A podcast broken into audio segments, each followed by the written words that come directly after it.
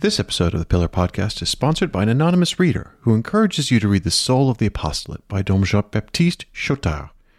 It's in print, should be easy to buy or borrow, and if you have this book already, consider rereading it or lending it to a friend. Hey, everybody, welcome to the Pillar Podcast, the podcast that brings you great Catholic conversation where the soul of our apostolate is the interior life, as it should be. I'm your host and Pillar editor in chief, JD Flynn, and I'm joined by my podcasting partner and Pillar co founder, Ed Condon. Ed, hello. Hi, JD. How you doing, man? I am. Um, I'm a little tired. I got up very early this morning, uh, which is you know I don't I don't like doing normally, but I did it, and uh, so I'm. It's uh, it's about midday my time, but I've been at my desk for a little over six hours now, so I'm. Uh, Okay, a little great. tired, but you know, it's Friday. I'm feeling good. It's been a good week. We're heading into a long weekend. Things are good. Good. How are Glad you? to hear it. Well, we've got a lot of things to talk about, Ed, this week. Um, my, you know, a story that we have, a story that we've spent a lot of time covering has, um, has reached, uh, if not its ultimate endpoint, it's pretty much its endpoint, which is to say that we have a resolution to the situation, the long lingering situation of the diocese of Knoxville, Tennessee, and we will talk about that a little bit later in the show. We'll talk about how that relates to another apostolic visitation down there in Tyler, Texas. But before we do that, Ed, I want to just talk about. Um, I, it sounds cliche to talk about it, but I want to talk about tribalism, political polarization, and tribalism in the life of the church for a few minutes. Is that all right with you? Uh, okay. He- Here's what I mean. Um, we have Ed right now in the in the life of the church two major events in the life of the church in the United States going on right now. We have the um, the synod on synodality, which the Pope ha- declared um, two years ago, and which is now you know rumbling through its uh, has rumbled through its local and diocesan and continental and intercontinental phases, and is now heading towards a meeting of bishops in October in Rome, at which we will be in attendance. Uh, that's event number one, the Synod on Synodality, and then we have uh, on uh, also happening in the life of the Church in the United States right now, the Eucharistic revival, a three-year process in which we are, I think, in the in year two now, which will include a Eucharistic Congress at Lucas Oil Stadium in Indiana next summer, and which will continue on past there. Whose point is to, whose aim is to inculcate in Catholics a greater devotional um, uh, piety, reverence, and appreciation for the Most Holy Eucharist, which, thanks be to God, is a good thing. So we have these two big things going on in the life of the Church: uh, the Eucharistic Congress slash Eucharistic Revival, and Synod on Synodality right now. And I bring them up because I read this week sort of a smattering of Catholic commentary. I don't often read kind of Catholic commentary, um, Catholic commentary sites, and and I was affirmed, reaffirmed in my sort of um, frustration with reading Catholic commentary sites because, Ed, these two events have become um, partisan political punching bags, both of them. You, can go to any kind of conservative ish, right leaning, um, so to speak, uh, Catholic website with a commentary section these days and find a lot of the exact same kind of tired tropes being trotted out about the synod on synodality that we've been hearing for two years. And you can go to any left leaning, leftish, progressive identifying Catholic news ish website right now and read a set of commentaries about the Eucharistic revival, which are the same commentaries and criticisms that we've been hearing now for at least 18 months. The Synod on Synodality critics all say um, this is um, expensive, cumbersome, onerous, and um, there's probably an agenda hidden in there. The Eucharistic revival critics all say this is expensive, cumbersome, onerous, and there's probably a political agenda hidden in there. And Ed, it's so predictable. Like I'm frustrated, irritated with the banality of the of, of the conversation about these things. Um, are there points of concern about the synod on synodality? Uh, sure. Um, we have talked about many of them. Is the is the language of the text frequently kind of just this ecclesial gobbledygook that's hard to unpack? Is the thing? Are there people who are aiming to use the synod on synodality for their own agenda? Yes, that's demonstrated. People in the Holy See who are trying to do that. Is the thing theologically nebulous often at times? Yes. Um, is there a value and a virtue to more consultative conversation in the life of the church? Also, yes. And what frustrates me, at is some of the times I read the commentary about this thing, and it's like, yeah, I don't disagree with a lot of the things you're saying about the synod on synodality, but some of the people who are writing it are people who are not spending any time listening to anyone in the life of the church. They're in an echo chamber. And the point of the synodality, synod on synodality is get out of an echo chamber. And the people who are criticizing the Eucharistic revival are in a partisan echo chamber where all they can hear is this mutual reinforcing set of points about the the prospect for for disconnecting adoration from the mass, which is not my experience of adoration at all. But okay, if that's your, but like, does Eucharistic adoration? Are there is there evidence of religious whose charity is, demon, is is manifested, you know, by or encouraged by their Eucharistic adoration? Sure, and that should be a talking point that probably pushes back. But the the, the, the these things, these events that happen in the life of the church, just become partisan punching bags and we never have interesting conversations about them or there's so infrequently interesting conversations about them and ed i'm frustrated about that thing in the church I'm sorry to hear that.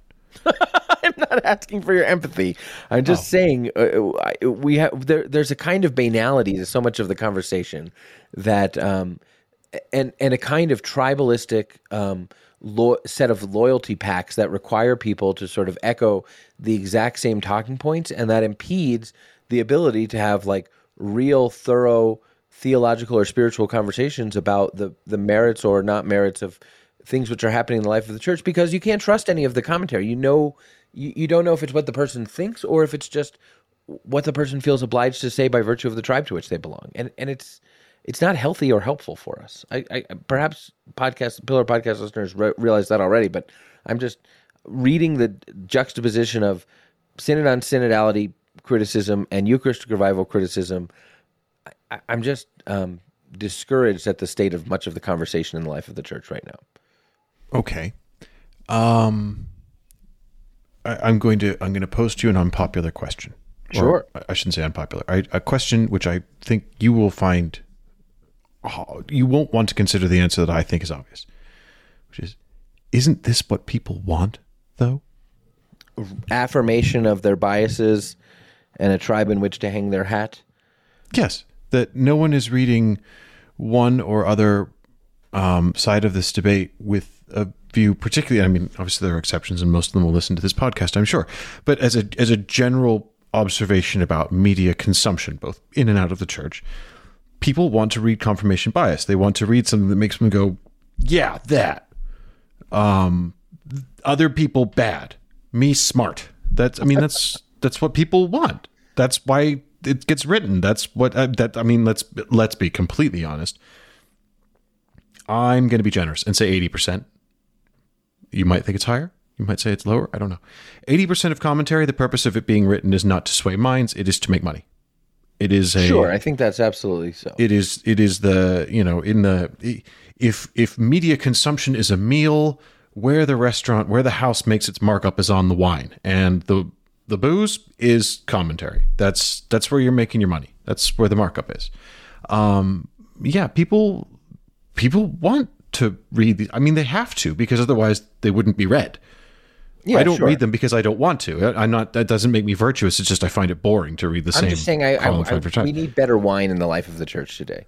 So Ah, I hear you, but have you ever made wine, JD? You got to like viniculture is a thing. I mean, if you have to pick the terroir you want it to come from, you got to get the right vine. You got are you doing are you doing a blend? Are you doing a straight shot? Are you you know you got to age it? It's like it, it doesn't come out anywhere. And you know, it's much easier to just put a couple spoonful of sulfides in there and you know put it out of a box. It's that's the that's a cheaper method of production. The analogy has exceeded my depth of knowledge about wine, such that I I'll have to trust you at this point. You know, I Um, was at dinner last night. Someone, um, someone served a bottle of pear wine, homemade pear wine, which um, I, I was a little bit unsettled by when it was offered because I thought I've, I've never had that. Uh, and and also, I mean, I'm I like homemade booze, so I was I was I was not afraid of. I was rather enticed by the knowledge that we homemade. It was actually very pleasant. I have had pear wine before, and it is good. I've had Perry before. Are you familiar? No.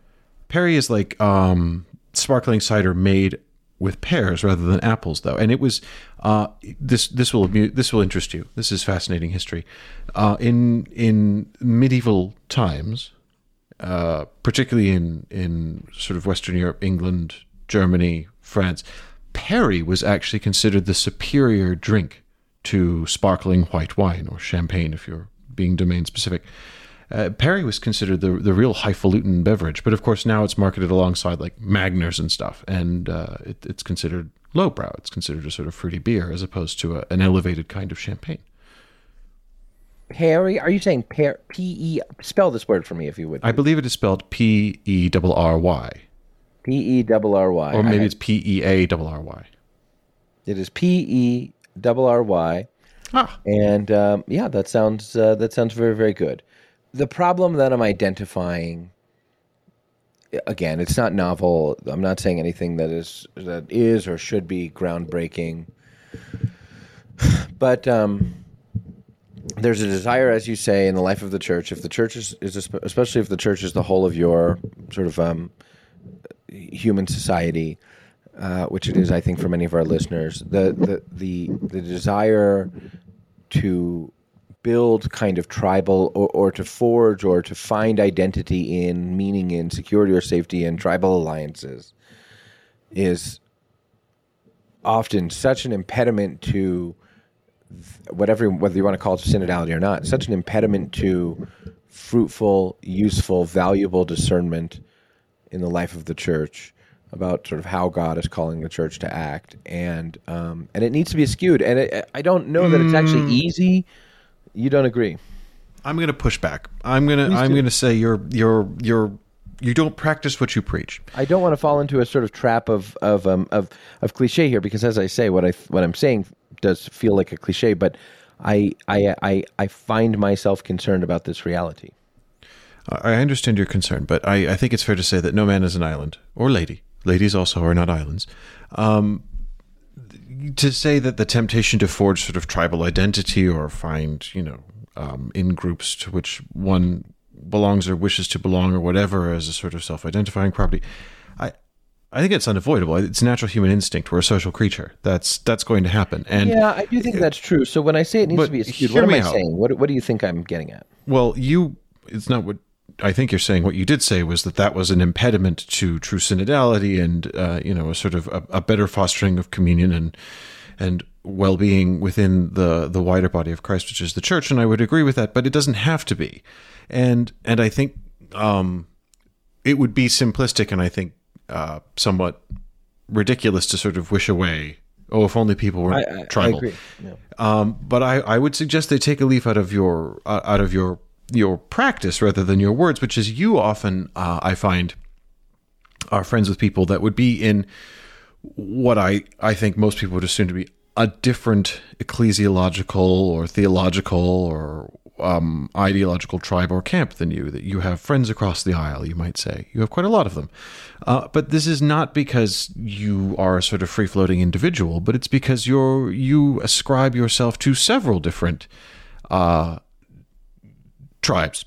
You you the friends you have that I, for example, would not share a beer with, and there aren't many, but there are there are a few. There are people that you say, oh, so and so, you know them, they're great, and I go, yeah, I nope, nope, no, thank you. I would Um, love at the at the commercial or some other time. I'd really love for you to give me some examples of that. I mean, I believe you. I just don't.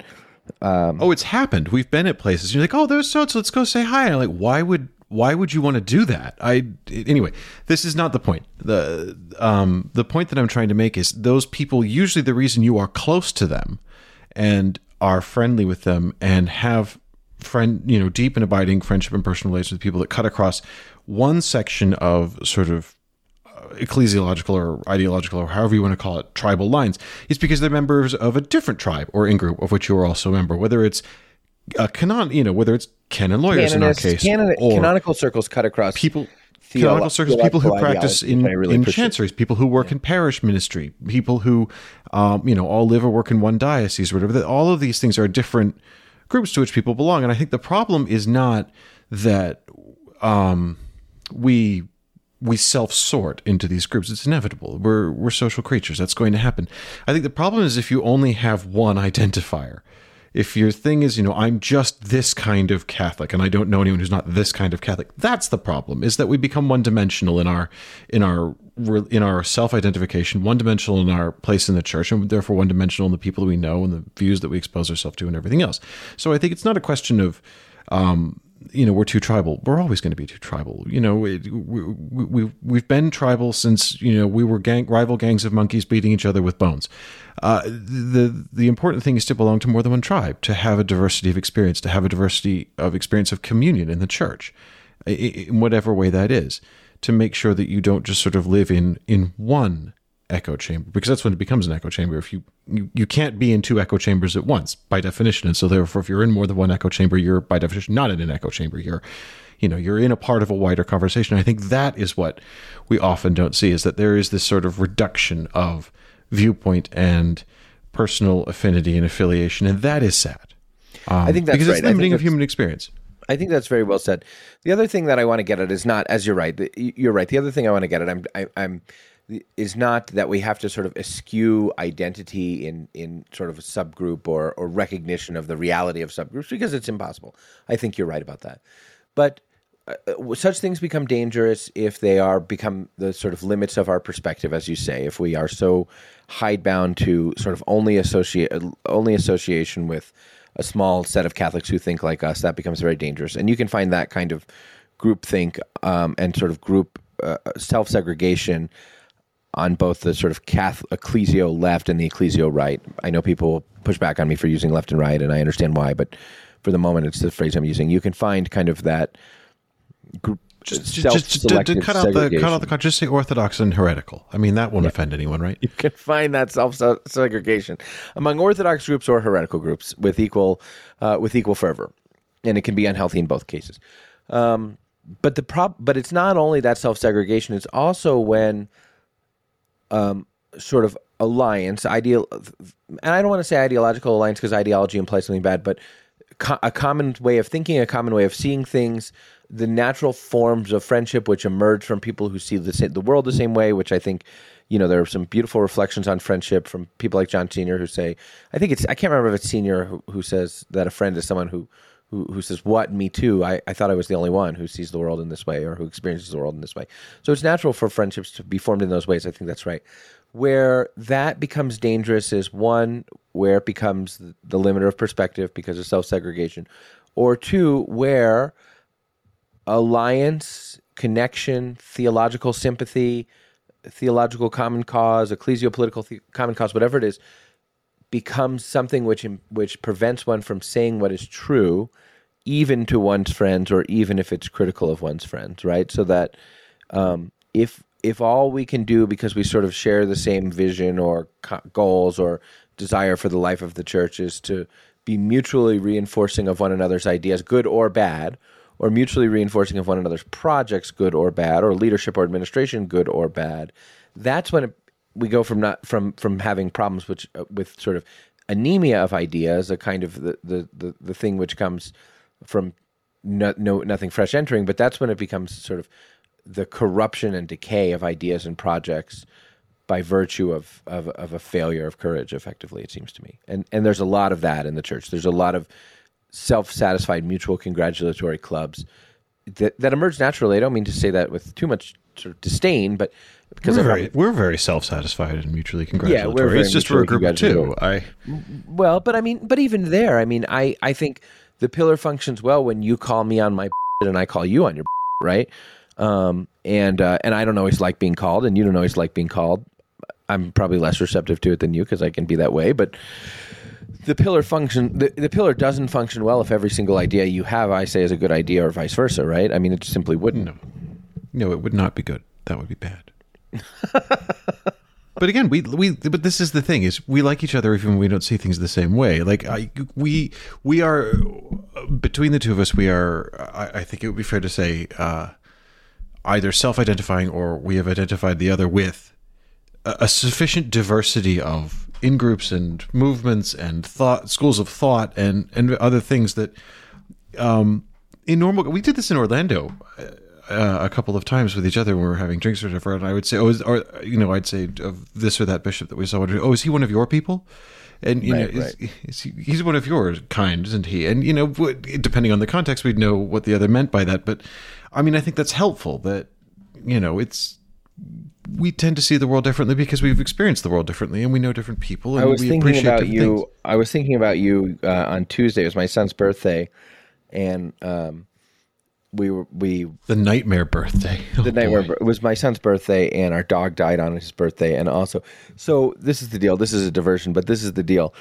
We um we had been teasing him. He's, he turned six and we had been teasing him that um he kept asking what he was getting for his birthday what he was getting for his birthday. And we kept teasing him that he was going to get underwear and socks for his birthday and we just kept telling him that. And he was saying no no no haha um, so when he came down from his room, you know, when he woke up on his birthday, he came downstairs and there were just two little packages on the table and he, you know, said, Are those my birthday presents? And we said, Yep. And we made a big deal of everyone sort of sitting down on the floor that he was going to open his birthday presents. And then he opened them and it was so funny. It was a package of socks and a package of underwear. And we thought that was super funny, but he was sad. Did not find that He amusing. did not think it was funny. He was disappointed, and then you know we told him like, oh, there's some other presents. We gave him some Legos or whatever. But um, so that was how his birthday started. Was mom and dad playing this joke on him that he didn't understand? He was too young, I think, to understand it. We'll try again next year and see if it goes over better. But then you know, which he would have he wouldn't have thought about again. But then, like two hours later, our dog died. So the kid had just kind of a bummer of a birthday uh, from that perspective. But anyway, we um, We call that a formative experience. yeah, I think about, gonna I think I will spend thousands of dollars in my life for him to unpack with a mental health professional the birthday in which he only, as he remembers it, he only got socks and underwear, and then his dog died.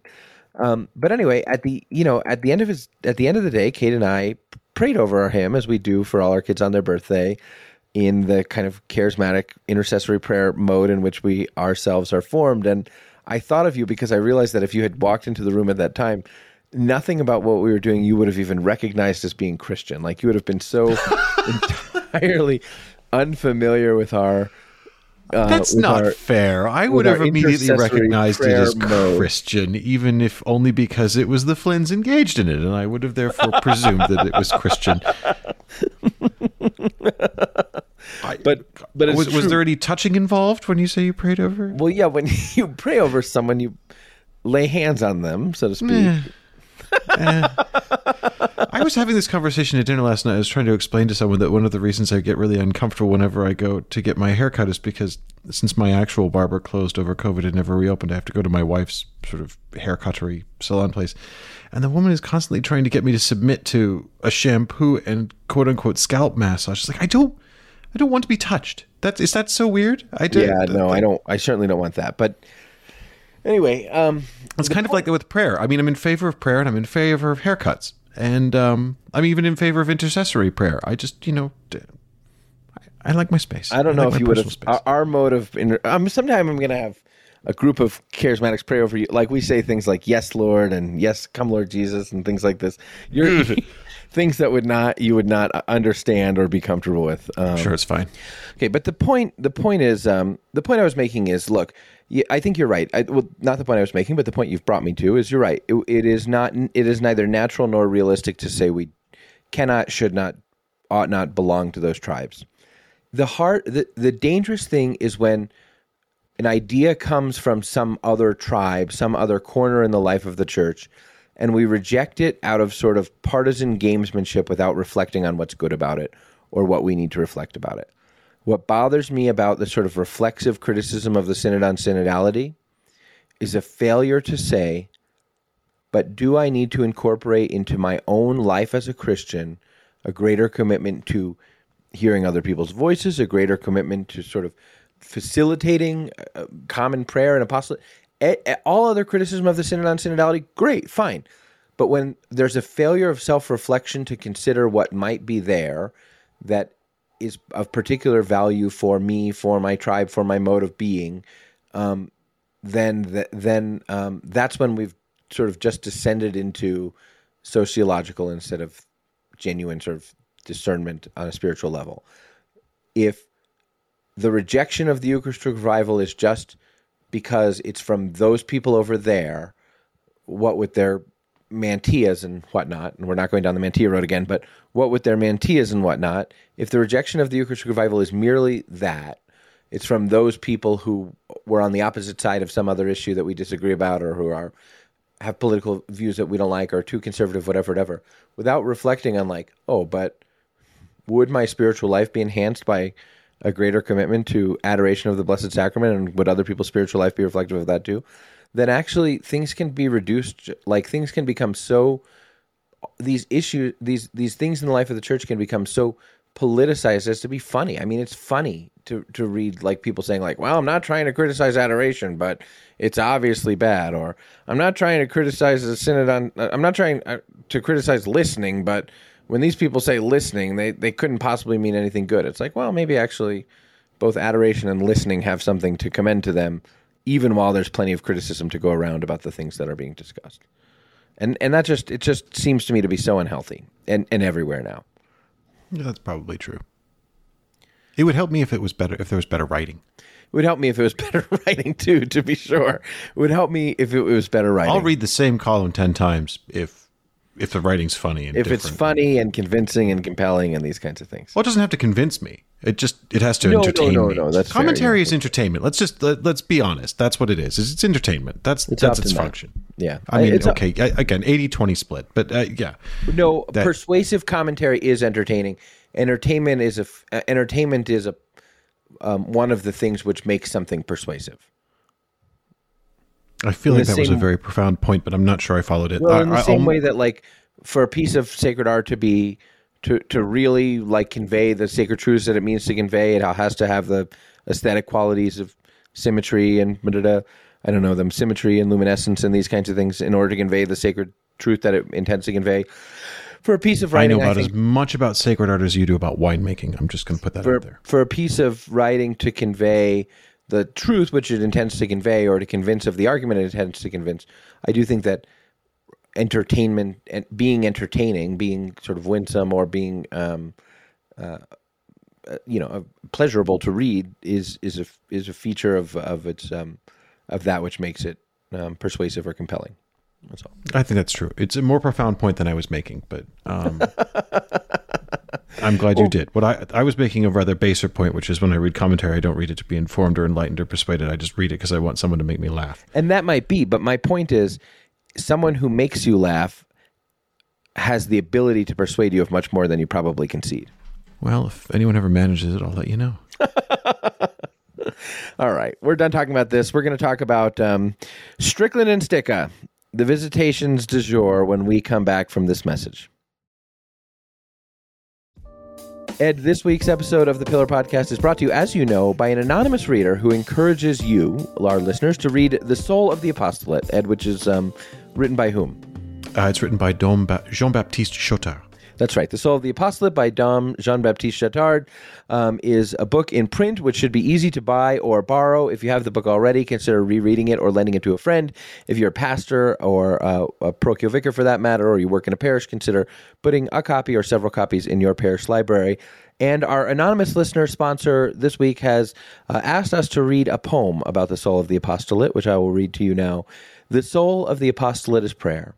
Perhaps you haven't got time to pray, and maybe you are tearing out your hair with all the things you've got to do today. Around you, all is chaos, fear, and strife. The world is burning, and you're in demand. You'll tell me that you lead an active life. You love God, and you know He'll understand. I ask you, is this any way to live? All efforts made without Him are in vain. Success is in His hand alone to give, and in the end, won't love alone remain? The minutes pass at such a frantic pace, so let them pass and turn to seek His face. The Soul of the Apostolate by Dom Jean Baptiste Chautard is really genuinely, I mean this, um, uh, worth reading. It has the Flynn uh, seal of endorsement. Uh, Ed, if you haven't read it, I hope that you will read it and tell us what you think of it in a future podcast episode. And listeners, I hope that you'll read it as well. Uh, because this week's episode is brought to us by an anonymous listener who encourages you to read The Soul of the Apostolate. And may I say, what a what a fun, different, encouraging Yeah, that's really cool. thing to do. I like that. It's very cool. I really do too. I hope that it bears fruit and grace in many people's lives. All right, Ed, we are back, and um, we need to talk a little bit about. Uh, well, we need to talk about um, Knoxville, pro- potentially for the last time, or almost the last time. You're skeptical. You look skeptical. We might be talking about the Diocese of Knoxville in this context for the last time, but if this is the last conversation we have about Bishop Stika, I will be surprised. We're not done with things we could report on the Diocese of Knoxville and Bishop Stika, but I don't know how much more reporting on it we'll actually do. Because Bishop Richard Stika, more than two years after the pillar began reporting on allegations of misconduct in the Diocese of Knoxville, Tennessee, and on Vos reports filed by priests of the diocese, um, has resigned this week. Bishop Stika said he resigned for health reasons, that at 66, with, um, with, with a raft of real health problems, with um, uh, diabetes, severe cardiac issues. He's blind in one eye. He's had some uh, some problems with his foot. With all of those issues, uh, having traveled a great deal across eastern Tennessee in recent months, uh, Bishop Stika said he realized that it was time um, to uh, to hang it up, to um, to continue. He said an active ministry, but at a much slower pace of life. So he and his friend Cardinal Justin Rigali, who live in the Diocese of Knoxville, will he said move uh, close to St. Louis, where we know that he was looking for a house just a just a couple of weeks ago. Um, Bishop Stika said that he knows that there have been criticisms of his leadership, as he put it. He said that there was a certain website which is obsessed with him, by which he means us. But he said that he has always um, tried to do his best as a bishop, that he has never mishandled an allegation of abuse against a minor or vulnerable person, and um, and that he uh, apologizes to anyone he inadvertently offended along the way. Uh, we Ed saw this coming because we reported six weeks ago that Bishop Stika was being asked by the Holy See to resign, and we said that that might take a little bit of time for an exit to be negotiated. And I believe we said on this podcast that we expected that when it came, Bishop Stika would resign for um, health reasons. I have heard from many people in the Diocese of Knoxville, many priests of the Diocese of Knoxville, who say they're very grateful that the diocese can move forward after a period that they describe as a deeply dysfunctional and unhealthy and difficult period. Um, but uh, some of them have also expressed what we've heard before in other dioceses, which is um, disappointment that a bishop, after Vos Estis complaints, letters to the nuncio, uh, Two separate one, but two visitations. visitations, was allowed to resign for health reasons. But honestly, I mean, did you expect anything else? Uh, no, not for a moment. And I, I mean, look, I have kind of mixed emotions about. I, I, I have before beat the drum and beat it hard about bishops who are permitted to resign when they should not be resigned. Um, they should be sacked. They should be deprived of office. They should be, um, you know, it, should be an, an, an act done to them rather than something that they are allowed to do themselves. Although I'm not necessarily sold that in Bishop Stika's case that would have necessarily been appropriate. Uh, it never was never likely. I don't know if it'd be appropriate. I mean, there are, as near as we've been able to find out, and as near as we've been able to to catalog the the conclusion of the two separate visitations that was conducted uh, into the governance of the Diocese of Knoxville did not return favorable um, findings for Bishop Stika's administration. Um, but it's not clear to me that there was uh, criminal intent or criminal action on Bishop Stika's part, which would merit what would have been effectively a penal privation of office. So I It is extremely clear to me there was criminal intent on his part. He oh, say on, please. he impeded an investigation of sexual abuse on the part of a seminarian of the diocese um, because he he believed in his heart that the seminarian was innocent, and therefore he felt that it was inappropriate to conduct uh, um, to to see an, an an investigation conducted by the review board. He absolutely had the intent to impede that investigation. And Is that is that criminal? It's maladministration. It is contra legem. I'm not disputing either of those. Is it delineated as a crime though? Uh, yes, I think it is categorically what is meant by abuse of office, which is a crime emphasized in the new book six. I mean, I was going to say that it's. I, I think you could certainly make a case for it being delineated as a crime in Come una madre amorevole, which basically criminalizes any bad governance by a bishop, be it to the detriment of the material, physical, or spiritual or emotional well-being of of the faithful. Um, but I, I mean, I that that law came into effect in, I think, 2016 and I've always been a bit iffy with it because it's so broadly drawn that it seemed to me to be less about creating disciplinary law for the right administration of dioceses by bishops and more about giving the pope a legal mechanism by which he could effectively fire bishops at will which i have ecclesiological issues with, to be sure. about. But as to the question of criminal intent, I, also think that the um, that the misallocation of diocesan funds or the expenditure of diocesan funds uh, for this seminarian outside of diocesan policy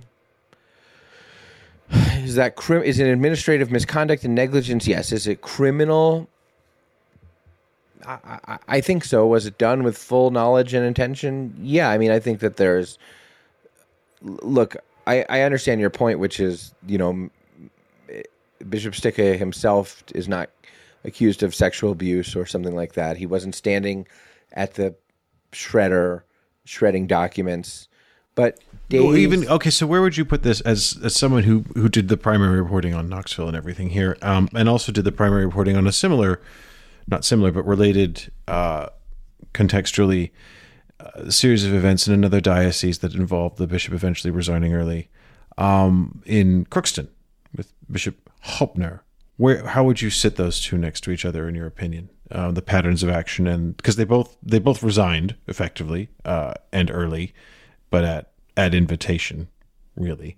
Do you do you think those are are equally unpalatable outcomes? Do you think there was a distinction between the two? Do you think one should have gone one way, one should have gone another way? How do you how do you balance that for me? Because when I said that I you know I didn't expect and I don't know that I necessarily wanted necessarily to see a penal privation of office, I have in my mind the sort of context in which other cases have been handled that I would consider to be um, even more egregious. He- Hoeppner's egregious abuse of office came when he pressured a diaconal candidate to recant an allegation of abuse, right?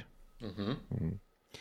Stika, days after the alleged sexual abuse of a parish organist in the diocese, sexual assault of a parish organist by a, di- by a seminarian, um, gave the parish organist who was in his em- employ indirectly, but in his employ, expensive gifts, took him out to dinner, and according to that parish organist, the alleged victim of sexual assault, made clear to him that his job would be lost if he raised an issue about the sexual assault. It does not seem to me to be categorically different. In fact, Okay. the coercion of a victim seems to me to be the same. And in Stika's case, there's the it's, it does not seem. It seems to me that there's conclusive proof. The conferral of expensive gifts to the parish organist days after the alleged sexual assault, with handwritten Wasn't there an apology letter? I don't know off the top of my head about an apology letter, but there was a lot of sort of heavy-handed communication in the period immediately thereafter. So it mm-hmm. seems to me that the same egregious, and maybe honestly, maybe this should have been maybe once that came out, sort of Stika tried to pressure a victim should have been our lead. Maybe that should have been how we were telling the story better because that is the Hoeppner piece of this. If Hoeppner, if Hoeppner's conduct was egregious in as much as he tried to coerce a victim to recant, while in Hoeppner's case, that's in black and white. I mean, it's a direct sort of conversation. In Stika's case, the expectation of not reporting the abuse was allegedly the same. That's helpful. I found that clarifying. And, you know, there are these other situations. A woman reports in her parish that a priest has become much too familiar with some children who serve mass in the parish who are in the parish who are in the parish community. And Stika calls her and tells her that he has that she has ruined a vocation and um, how dare she and she needs to recant that. I mean, there are other times where Stika allegedly um, tells people that they have to recant their allegations of misconduct um, or else face terrible consequences. And that pattern of behavior is established in our own communication with Bishop Stika, who, and again, this is not personal, but if you want to ask her, do those allegations have the semblance of truth? In our own conversations with Bishop Stika, after our very first reporting that there could be a Vos Estis in April of 2021, the bishop called us, called me, and uh, I have the call, called me and said, um, uh, How dare you? You have ruined a vocation. Who are you to ruin the vocation of a priest? I'll sue your um, I'll have this taken down. You don't know who you've messed with, etc. So the bishop's sort of pattern of threatening those who raise issues about um, potential abuse and misconduct is established even in our own experience, Okay. for what it's worth. Okay. No, I I, I found I found all of that helpful and clarifying. Oh, good. I'm glad to hear it. So that is where things are. That the priests of Na- Knoxville and many lay people in Knoxville tell me that they are relieved that this was a very, very difficult period for the diocese. And you know, there there are things like a priest who is suspected of talking to the media, um, who, who, who we don't talk about our sources, but who I don't think there was any evidence of him talking to the media. A priest who was suspected of talking to the media was brought in and threatened with penal sanctions, with a penal precept and penal sanctions for that. So there is this kind of coercive pattern of a coercive abuse of office of office, which the bishop admitted to me. He said, "Yes, I did threaten him with penal sanctions because I believe that he had spoken with the media, but you have to understand we have a history." So there is this kind of um, thing. So priests and laity in Knoxville say that they're relieved that they don't believe that what they have seen is entirely justice, but that they, but the priests at least tell me they understand how the life of the church works, and they didn't have the expectation of anything more than this, and that actually they didn't have the expectation of this. I mean, we know priests in Knoxville, at least one priest in Knoxville, who has left active ministry because he said that he was so bullied and manipulated by the bishop, and so many priests say they're glad just because their friend can come back to ministry. Um, because of uh, because of this. So they, they say that there's a great deal of of relief there, even if not entirely justice. But you wanted to talk, Ed, about how this. So thanks be to God, I think, for all of that. But you wanted to talk, Ed, about how this relates to the diocese of uh, strict the diocese of Tyler, Texas. Uh, well, I just think it's you know that's the other American bishop and apostolic visitation in in the news at the moment because we found out last week after we recorded the show. I think it was on a Friday night or something uh, or Saturday that um, there had been this apostolic visitation of the diocese of Tyler and Bishop Strickland's governance, and you know what what I find interesting there is, uh, you know, there's been a lot of sound and fury around this story breaking, and you know, a lot of people are saying, oh well, this is the this is Bishop Strickland being sort of targeted for being very out there and publicly faithful and orthodox and conservative or if you want to phrase it differently, overtly political and partisan, and um, you know, taking sides not just uh, in sort of secular political debates and on broader cultural issues, but also um, in direct, yeah, expressing some fairly direct and in terms uh, criticism of the Holy Father, which we have discussed before, and particularly around, you know, we talk about it's it's their is there a fumus boni iuris here? You know, there is definitely a, a clearly delineated law about inciting odium of the apostolic see, uh, and some might argue that accusing the Pope of having a, a plan to subvert the faith would, you know, come under that. But you know, again, there's there's sort of one level of the conversation, there's the level of the actual visitation, and we reported that you know people we talked to who who were in and around that in the diocese, uh, you know, said that it wasn't really about quote unquote Strickland's tweets, that it was actually about an underlying pattern of um, of concerns with diocesan governance and sort of the ordinary business of administration, the turnover in staff uh, across a number of sort of key positions finance officer vicar general vicar for clergy all the sort of thing that these offices are sort of turning over on uh, you know a biannual or even annual basis in some cases long before their sort of normal terms of office would would um, run their course. So there do seem to be some concerns there. Uh, and, and again, you know, we we were talking about Bishop Stika's resignation, which he says he offered because of health reasons. We've reported was requested by the Holy Father as the outcome of you know two separate visitations to to Knoxville. I I wonder what the likely terminus of uh, any any ongoing assessment of things in in Tyler will be. Uh, you know, we we spoke to a few people who said that you know part of the interview process for the visitation was was actually people saying, "And who do you think might be a good bishop?" Of which would Tyler? suggest that there's a if if a vacancy were to arise, dot dot dot, um, and and I wonder. I wonder if we haven't just accepted that there is no um, there's no justice, there's no transparency, there's no procedure in any of this.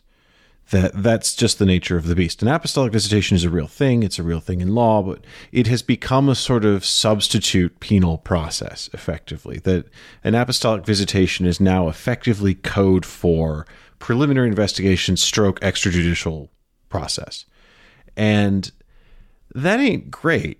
Um, it's bad when when bishops who have committed, you know, egregious violations of ecclesiastical law, and in some cases they've committed egregious violations of civil law as well, are sort of offered what I what I've called the sort of you know ecclesiastical pearl handled revolver as a way out, and and I don't think that's great, but I I really don't like what I'm seeing emerge, which is this sort of you know we we've talked a lot about transparency in the church. We've passed all these laws about, you know, freedom to talk and transparency. We're going to have all that.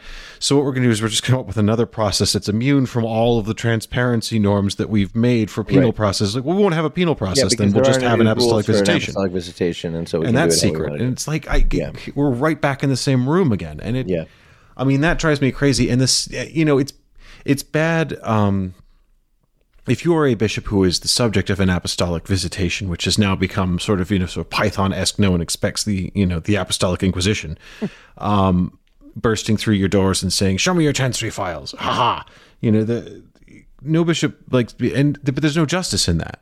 That it's a subjective investigation, which you are not necessarily privy to the acts of. Yeah, that you- was the complaint of Bishop Fernandez in Puerto Rico, for example. yeah. I mean, but again, it's a visitation. It's not it's not a legal process. It's not a criminal trial. It's not you know, the, there's no right of defense there. There's none of none of this. You have no legal guarantees. And then that goes to the dicastery for bishops. It goes to the Holy Father's desk if they view it appropriate, and they sort of make their own decisions. And then the nuncio gives you a phone call in the dead of night and says, "You should consider resigning." Yeah. hmm And I mean, that's not justice. It's not justice for the bishop. But I mean, here's the other thing. We talk about, you know, you have said justice in secret is justice denied, and you're entirely correct about that. But it's not justice for the church, and it's traumatizing for the faithful in this country and in any and it country where this is allows it allows the um, uh, look in the case. Let's talk about the case of Tyler because I, th- I I I know what priests of Tyler have told us. I know what sources in Tyler have told us about administrative issues as connected to that. But you would be um, naive not to think that the bishop's public persona. Um, overt sort of I deny what did he say I I I, I deny the Holy Father's um, agenda of Program to subvert the faith. yeah, undermining the deposit of faith, I think was the quote. Yeah. You would be naive not to think that doesn't play a role. You know that the, that that doesn't that'll help draw to the eye of the contribute- right, that, yeah. that doesn't help to contribute to a um, to a perception in the congregation for bishops. This guy's out to lunch, or this guy's a problem, and then that might catalyze action on administrative complaints which have been raised within the diocese. It does sound like there had been administrative complaints raised within the diocese about um, a, a number of things that the um, financial administration, administration of schools, administration of religious institutes in the diocese. You'll recall that Veritatis Splendor sort of failed um, utopian community, planned community that was intended for sort of east the East Texas wilderness uh, under the um, patronage and with the very active support of of uh, Bishop Strickland, which kind of fell apart. He was in the YouTube video that they released. Yeah, and he and really seeming to be, you know, It was a young and dynamic group. I know this because people were wearing skinny jeans and knitted hats halfway off the back of their heads in the video. So you knew they were young. Yeah, so that's how you knew. But that kind of fell apart with some scandal about the, the, the leaders and some questions about the finances and things like that. So there there had been, I think, this set of internal complaints about administration and governance. But you'd be naive not to think that the bishops being the bishop, that Strickland being Strickland wasn't a part of what probably gave some urgency or priority or interest to the Holy See. And that in itself, like, because anybody with eyes can tell that, can see, oh, yeah, the Holy See would have an issue with him. One bishop, conservative bishop, said to me over the weekend, well, he did it himself. You know, and because that will be the perception, if Strickland, it, it, given that the visitators were asking, well, who would be a good replacement for Strickland?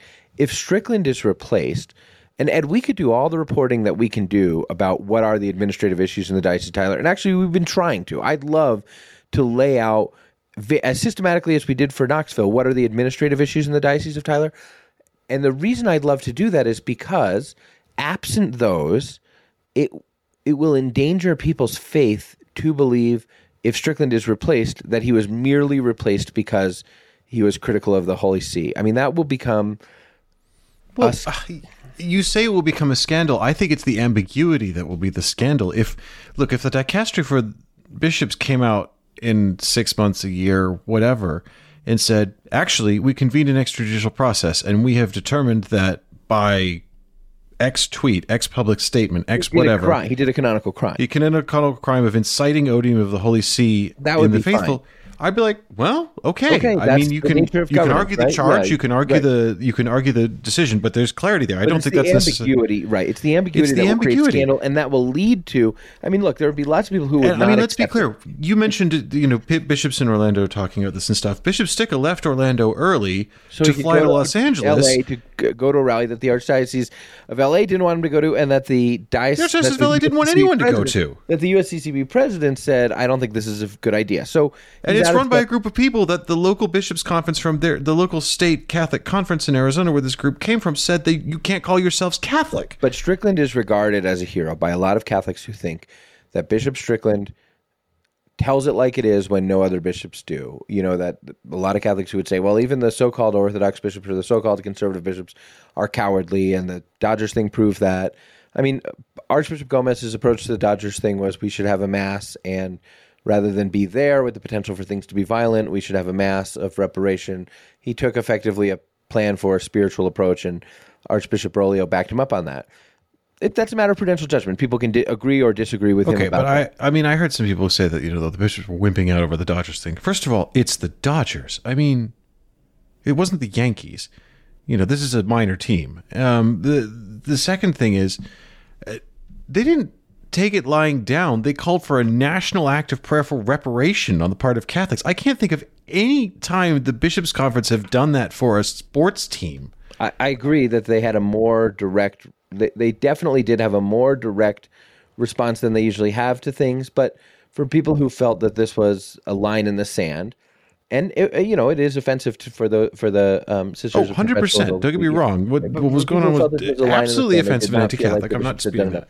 And so Strickland is regarded by a lot of people as a, a hero. The Holy See does not take that into consideration. The Holy See is not saying the Congregation of Bishops is not saying, "Well, we can't act in whatever way we need to act because people think Strickland is a hero." That's just not how they think about things at all.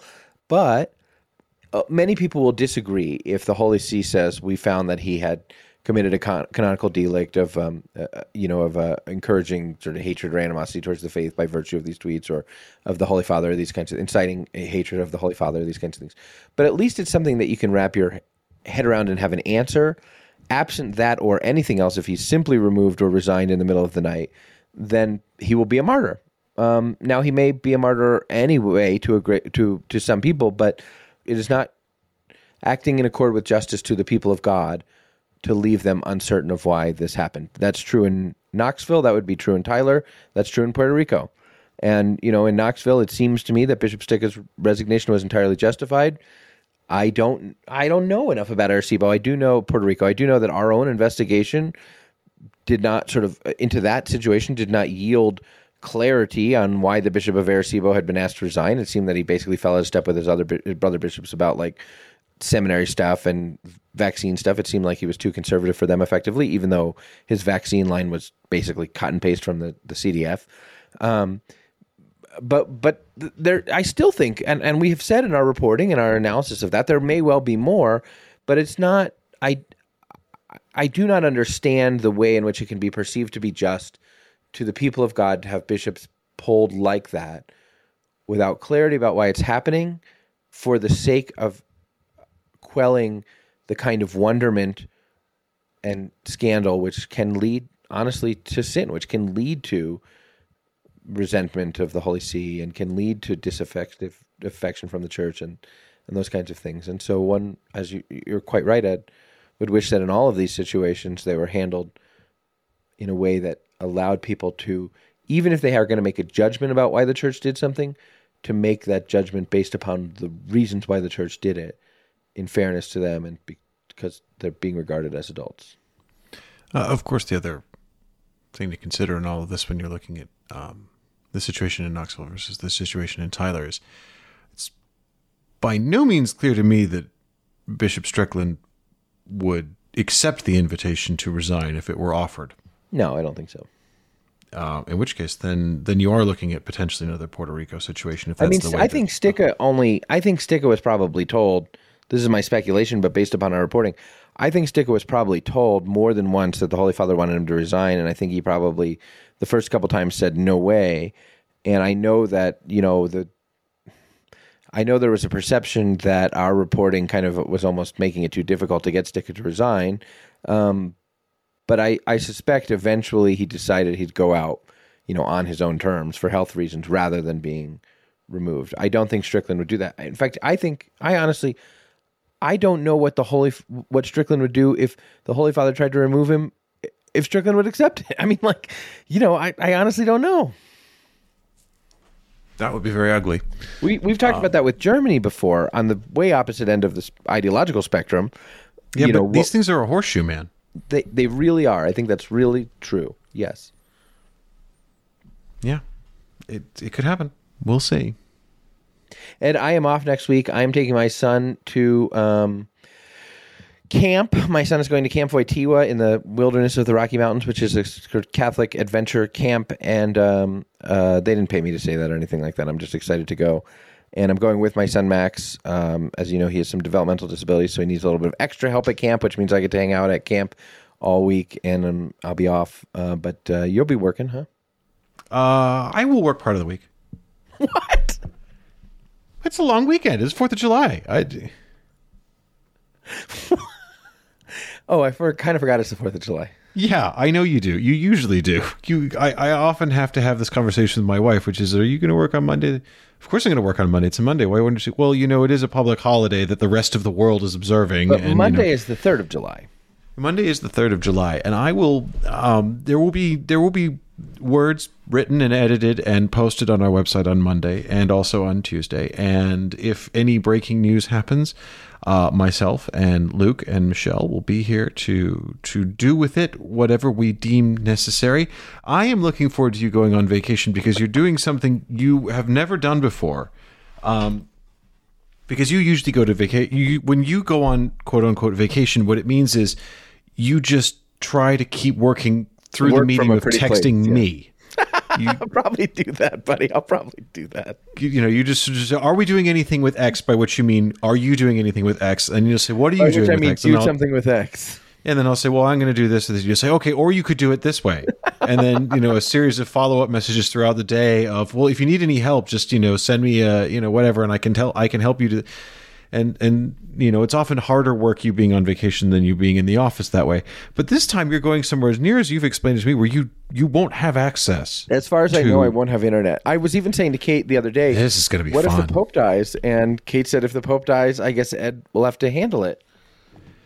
i'm re- I, i'm prepared to handle it we'll be fine don't worry about it Okay. Well, I hope you have a happy Fourth of July, listeners. I hope you have a great Fourth of July. And um, Ed, this week's has been. A would you like to play a game before we go gd Oh wait, what?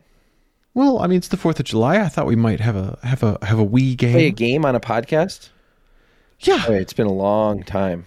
it has been a long time, but you know, it's it's we're coming up to a long weekend. You're going to go camping. I you know, I know that podcasts which consistently have games really make their listeners happy, but it's been a long time. It has, um, but you know, Yes, I'd love to play a game. What is it? okay. Well, let's Fourth play a little July, or addition. Yeah, no, not yes or no. Um, we're going to do greater or lesser. We're going to do a little Fourth of July, greater or lesser. Fourth of so the way that greater or lesser works is that Ed will tell me three things, like let's say fireworks, hot dogs, and uh, glow bracelets, glow neck, you know, glow necklaces, and I'll have to say like hot dogs are greater than glow necklaces are greater than fireplaces, or hot dogs are worse than glow necklaces are worse than fireplace, that sort of thing. Precisely. Okay, I'm ready. Um, and and to that, your your first Fourth of is July, fire. yes or no? Let's do it. Yeah, Fourth of no greater or lesser. Fourth of July, greater or lesser? Yes, and your Good, first better, one best. is in Isn't fact that what I usually call it? Better, best, good, better. best? you do often call it that. Okay. because you can't just call the thing what I named it. But you know. Fourth of July, good, better, best. Let's do it. yeah, okay. Firework venues, JD, uh, on television, local municipal display, or your own backyard stroke front lawn. local municipal, municipal display is better than backyard is better than television obviously watching fireworks on tv is extremely unsatisfying i'm not crazy about like what i used to live in nebraska one thing that people don't know about nebraska is that nebraska is firework crazy but there are almost no municipal displays because all nebraskans put on full Their own? production scale quality. I mean, suburban Nebraskans. We're not just talking about out on the farm. Suburban Nebraskans put out rural or urban Nebraskans, for that matter, put on full production level display. I mean, over the Statue of Liberty quality displays of fireworks, and they love it. And I never did. It's it's very very loud, and if you have children, it's very and uh, I've never loved it. Um, so, but I love a good municipal display. You walk down to the park, you put out your blanket, you have fried chicken, you watch the fireworks. Mrs. Flynn and I had our first kiss while watching the fireworks. Um, so No. a, a happy memory of ours. And how long had you been married at that point?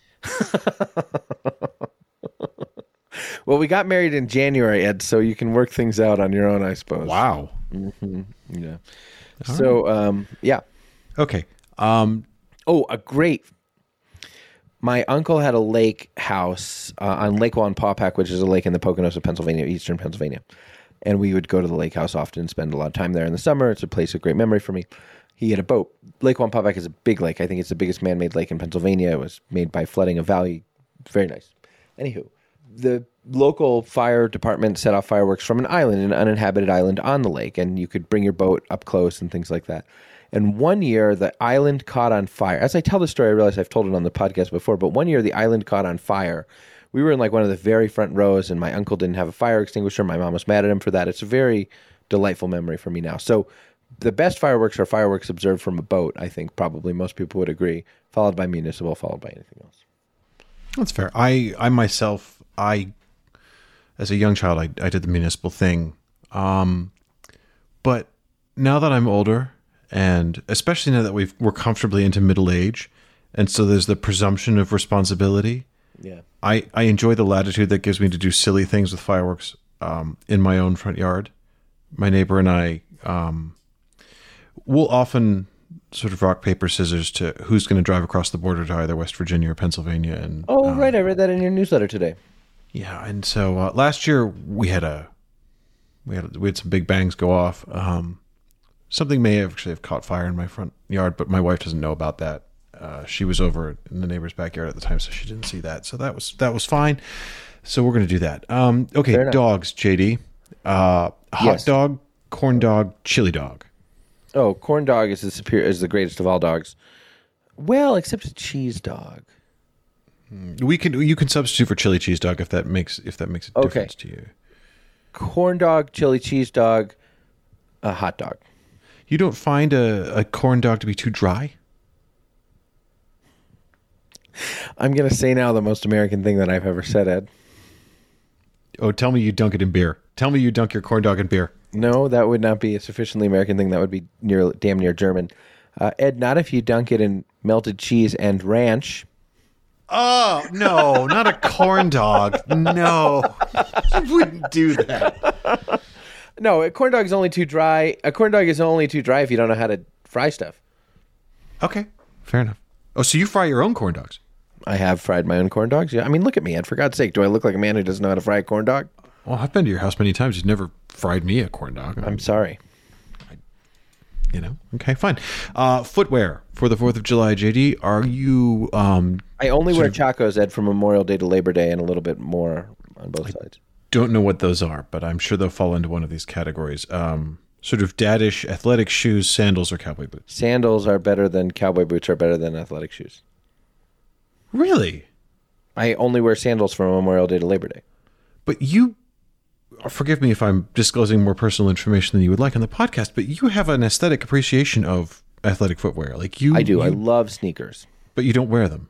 No, I wear I wear them, um, but I wouldn't wear them for the Fourth of July. That would be Okay.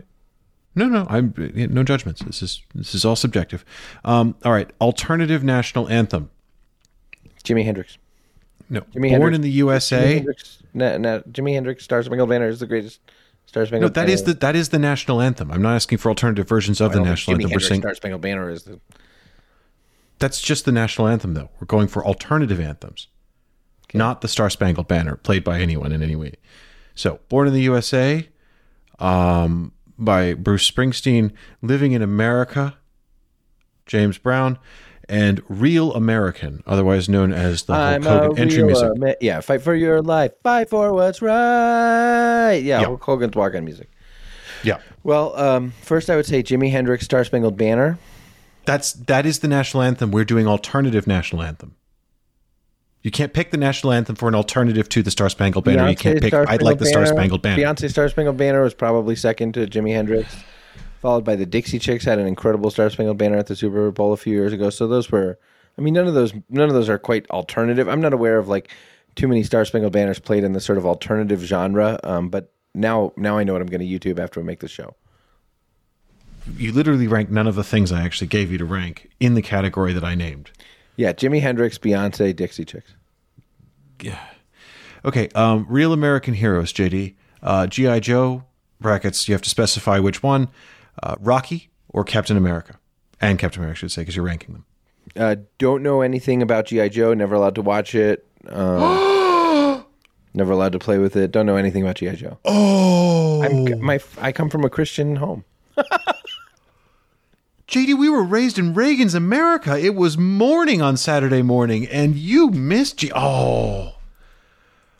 Oh, the best part of growing up in the 1980s was the Saturday morning cartoons that were basically commercials agree, for toys I, I we couldn't totally afford. agree. But I was It not allowed to watch GI Joe. Oh, I'm We so sorry. You know, you can watch whole episodes on YouTube now. Yeah. So you can catch up. But the only reason one would do that, and like I watch a lot of Gummi Bears with my kids, but it's because it has it's nostalgically valuable to me. I don't Mm-hmm. think that I would watch GI Joe. I don't have any nostalgia for GI Joe. It means nothing to me. I, the, the, the, when the, the instrumental for the theme, it just gives me goosebumps. I don't care about Chills, Captain America. I don't know chills. anything about Captain America. I'm sure he's fine. What was the other thing? Rocky. Yeah, did you see Creed three? I have not seen Super Creed good. 3 yet. Really revitalized the franchise. Really, Really? Creed Okay. three left me wanting more. Good movie. Cool. All right. The I, fight scene I, at the end was kind of was cool. It was like they were, they were kind of in their heads. It was good. All right. I've heard the cinematography is interesting at Yeah. Mm-hmm. times in that, so I'm I, I'm I'm interested to see Creed three. I have not seen it yet. It's not that I'm You've seen the it. other Creeds. I have. Yes. Yeah, I like. and I was Creed I was in favor of them. Okay, so I would say my ranking of Rockies would be what is it? Rocky fights Ivan Drago and Rocco, Rocky Four. Yes. Okay, so Rocky Four, Creed One, Rocky One. Interesting. That's the way I do You it. You got no love for Mr. T? Eh. I, again, I wasn't allowed to watch the A Team, so I don't have any nostalgia for Mr. T. Oh, JD, I you I'm from a wow. Christian. I'm from a Christian home. Okay. We wow. didn't, as I understood it, believers didn't watch the A Team. Okay, cool. Uh, okay, JD, who uh, these are? These are people often referred to, at least by me, as "quote unquote" America's team. So, rank for me, please. America's teams: uh, the Dallas Cowboys, the Chicago Cubs, and the Montreal Canadiens. Oh, the Canadiens are great. The Canadiens are a great franchise. You know the hockey sweater. I always make you watch that in the fall. That little um, children's story about the kid who Oh, wanted yeah, a yeah. Canadiens jersey and the company sent him a Maple Leafs jersey. Canadiens are a great story franchise. In fact, you know my childhood hero Marty Brodeur. You know his father was a photographer for the Canadiens. That's how he like he grew up around hockey because his dad was a, a team photographer for Montreal. But the Nordiques are a franchise that is closer for whatever reason to my heart. I think because they became the Avs. Obviously, they don't have the same kind of history and all of that, but something. But would you call them America's team? the Avs? I mean, a lot of people love the Avs. Patrick Roy. I didn't care for Patrick Roy, but you know Patrick Roy. Okay. Uh, so America's team. I don't understand why you put the Canadiens in there. Like, Well, because everyone in the like, if you ask someone, um, you know, do you do you have, for example, an NHL team, and they'll say, yeah, I mean, there's kind of the local one, but everyone will basically default to the Montreal that's Canadiens. interesting. Like, I think most people would default to the Mighty Ducks of Anaheim, which are now just the Ducks. really? Yeah, because of the movie. Ducks stick together. Ducks stick together. I mean, Huh. Interesting. quack quack, Mr. Duckworth. Really? I think that's possible. Okay. A lot of people. Nevertheless, a so you're you're gonna put the them at the bottom. Blackhawks. Okay, so what do I think are America's teams here? I mean, the Blackhawks for most of the time when I was growing up, the Blackhawks weren't even Chicago's team. Yeah, but WGN, you know, has that same influence. It's the reason why so many people like. Nah, uh, but everyone in Chicago hated the Blackhawks when I was growing up. They'd go to the if you wanted to go to a hockey game, you'd go to the old um, IHL Wolves game. You go to the Chicago Wolves. They were, they were, they were popular when I was a kid. Um, okay, but so your ranking for me, please, in order of which they are America's default team: the Cowboys, the Cubs, and the Canadiens. Cowboys, Canadiens, and Cubs. Is that is that the question? Yeah. I'm going to throw you a bone here, Ed, and I'm going to say the Cubs. Rookie of the Year was obviously a great movie, and that June Sandberg or whatever his name was, Drew Sandberg, you know. Uh, so Cubs, then Cowboys, then Canadiens. It's not my order of preference, but it is the order that I think people have. Okay, fair enough. Um, most American state motto, JD. Probably live would probably be live free or die. Well, you're going. to This is the choice you get. Probably be Um, the the first option you have is live free or die. probably good old New Hampshire. Labor omnia vincit. Work conquers all. Did you just translate that for me? Yes.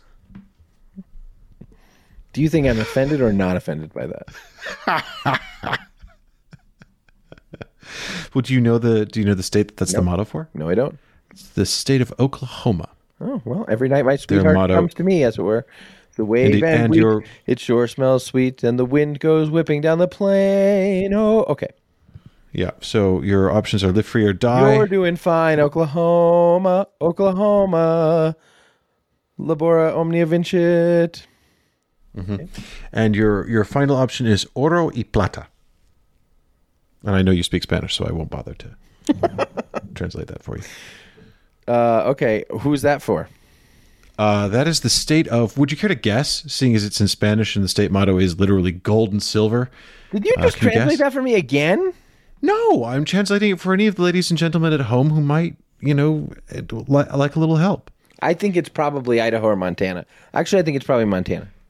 You are exactly right. It is Montana. I was flabberfounded to discover um. That already knew it the 'cause I'm state of from the Montana had its state motto in Spanish. I, I did not realize. I you know if you told me it was New Mexico or Arizona or um, Nevada, even I or even Colorado, I'd have been like, okay, yeah, I get that. Um, but no, Montana took me by surprise. So which JD of those three could we rank those three state mottos? Do I remember correctly, Ed, that it took my, New Hampshire a while to ratify the Constitution? I think that's true. Yes, it wasn't like New Hampshire and Vermont. I think is a pair. Were were on the Kinda outs late, for a while. right? There was like a free state of Vermont for a while. Like it, it got weird. Yeah, I, I could be wrong about that. I really could be. I'm not. I, I'm kind of. I'd like to look it up, but I'm not sure. But one of those states, maybe Vermont, took a while to ratify the Constitution. I, I think Vermont was a free state for a while. They were they were out on their own. Um, but okay, so which is the most? Could you rank for me, please, in order of Americanness, the state mottos of "Live Free or Die," "Work Conquers All," and "Silver and Gold." They gold all silver, I should say. represent a certain American. I mean, you did a good job Yes. of choosing these. They all represent a certain etho- a, a ethos of Americanism, don't they? They do. Yeah. Bonus point: Can you tell me which state's motto is "In God We Trust"? Is in God we trust? Yes. Washington. Oregon, No. Florida. Yes. Cool. Well done. Good guess. I I I did not know that myself. Florida- Which is ironic because there is a state motto. One of the states has a motto that actually says, and I'm not making Florida this up. Florida has the is a- oldest mat. The oldest. Remember, we did that one trivia, in Florida was the answer to like every damn question. yeah, the Florida was the answer to it. But here's the funny thing: is there is actually a state motto that is, and I'm not making this up. This is verbatim the state motto. If you seek a pleasant peninsula, look about you. And Maryland it's not Florida. is it Maryland? No, it's Michigan. Michigan. Yeah, Michigan's Michigan entire state motto is look at the Upper Peninsula. Isn't it pleasant peninsulas. I'm surprised it doesn't say if you seek pleasant peninsulae. Well, okay, maybe so. Maybe they came up with the the state motto before they'd annexed the Upper Peninsula from Wisconsin. I didn't know that was a thing. Why did they do that? Oh, oh! If you wanna, if you if you wanna get in deep into Midwestern uh, rivalries, the Wisconsinites get really angry about New the Upper Hampshire, uh, Oklahoma, Mich- or uh, New Hampshire, Oklahoma, Montana. Fair enough. Okay, thank you very much. And your last one, please. Your preferred Fourth of July movie. You have. The Sandlot, Mel Gibson's The Patriot, and Team America: World Police. I don't know what that is. It's a it's a movie. I wouldn't recommend it to our listeners. Why can't I have uh, Independence Day?